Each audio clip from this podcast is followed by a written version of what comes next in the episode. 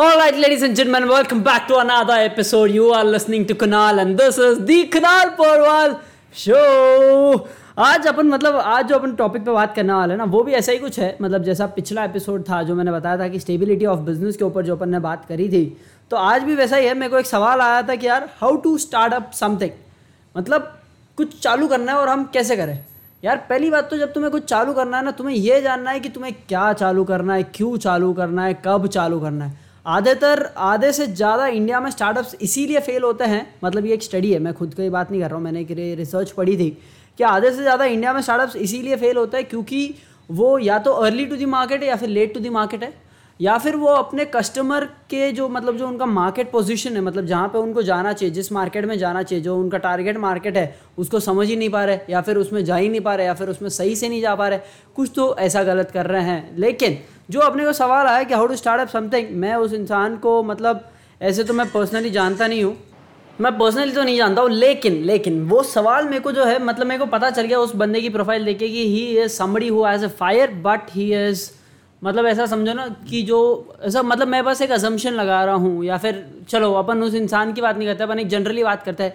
बहुत बार ऐसा होता है कि लोगों को बस बिज़नेस इसीलिए चालू करना होता है क्योंकि उन्होंने किसी को सोशल मीडिया पे देखा या फिर उनके दोस्त या कोई ऐसा कुछ कर रहा है जिसकी वजह से उसकी लाइफ में कोई बहुत बड़ा चेंज आया। यार, तुम ऐसी बात समझो कि यार बिज़नेस में जो है ओवरनाइट चेंजेस नहीं हो सकते। बिज़नेस में किसी भी चीज़ में लाइफ में सक्सेस के लिए ओवरनाइट चेंजेस नहीं हो सकते। उसमें बहुत बहुत ज़्यादा उसने मेहनत करी होगी या कुछ तो उसके पीछे कहानी रहेगी।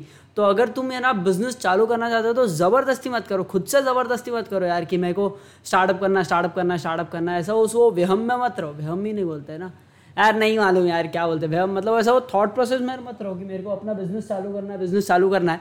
लेकिन तुम बस ऐसा कुछ करो कि जिसके वजह से तुम एक प्रॉब्लम को सॉल्व कर रहे हो, उसको तुम एक सोल्यूशन दे रहे हो, ठीक है?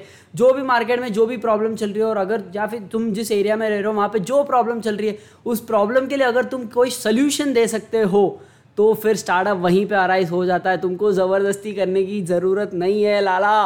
तुम जिस मार्केट में हो, अपने आसपास देखो, अपने आसपास हमेशा नज़र घुमाते रहो, देखते रहो कि कौन क्या प्रॉब्लम्स हमेशा तुम्हें हर रोज़ एक ना एक प्रॉब्लम दिखेगी।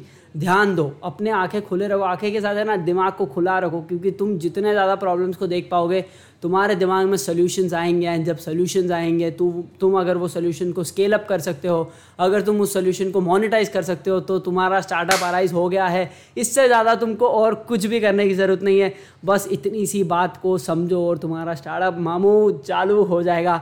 लेकिन लेडीज़ एंड जेंटलमैन अगर तुम में से कोई भी अपना खुद का स्टार्टअप चला रहा है या चालू करना चाहता है या कुछ भी, और तुम्हें कुछ भी प्रॉब्लम्स है या फिर तुम्हारा बहुत पुराना बिज़नेस है और तुम्हें कुछ भी प्रॉब्लम्स है तुम्हारा भाई तुम्हारी मदद करेगा मेरे लाला।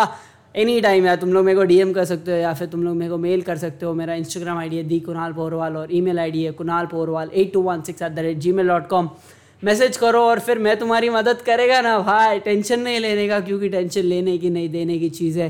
See you guys in another episode of the Kunal Porwal show it was nice talking to you talking to you मतलब क्या यार? मतलब मैं तो वन साइडेड कन्वर्सेशन हो रहा। हाँ लेकिन ठीक है यार, मज़ा आया। But Till then, Shabba goodbye. See you guys in the next episode. Bye, bye, bye.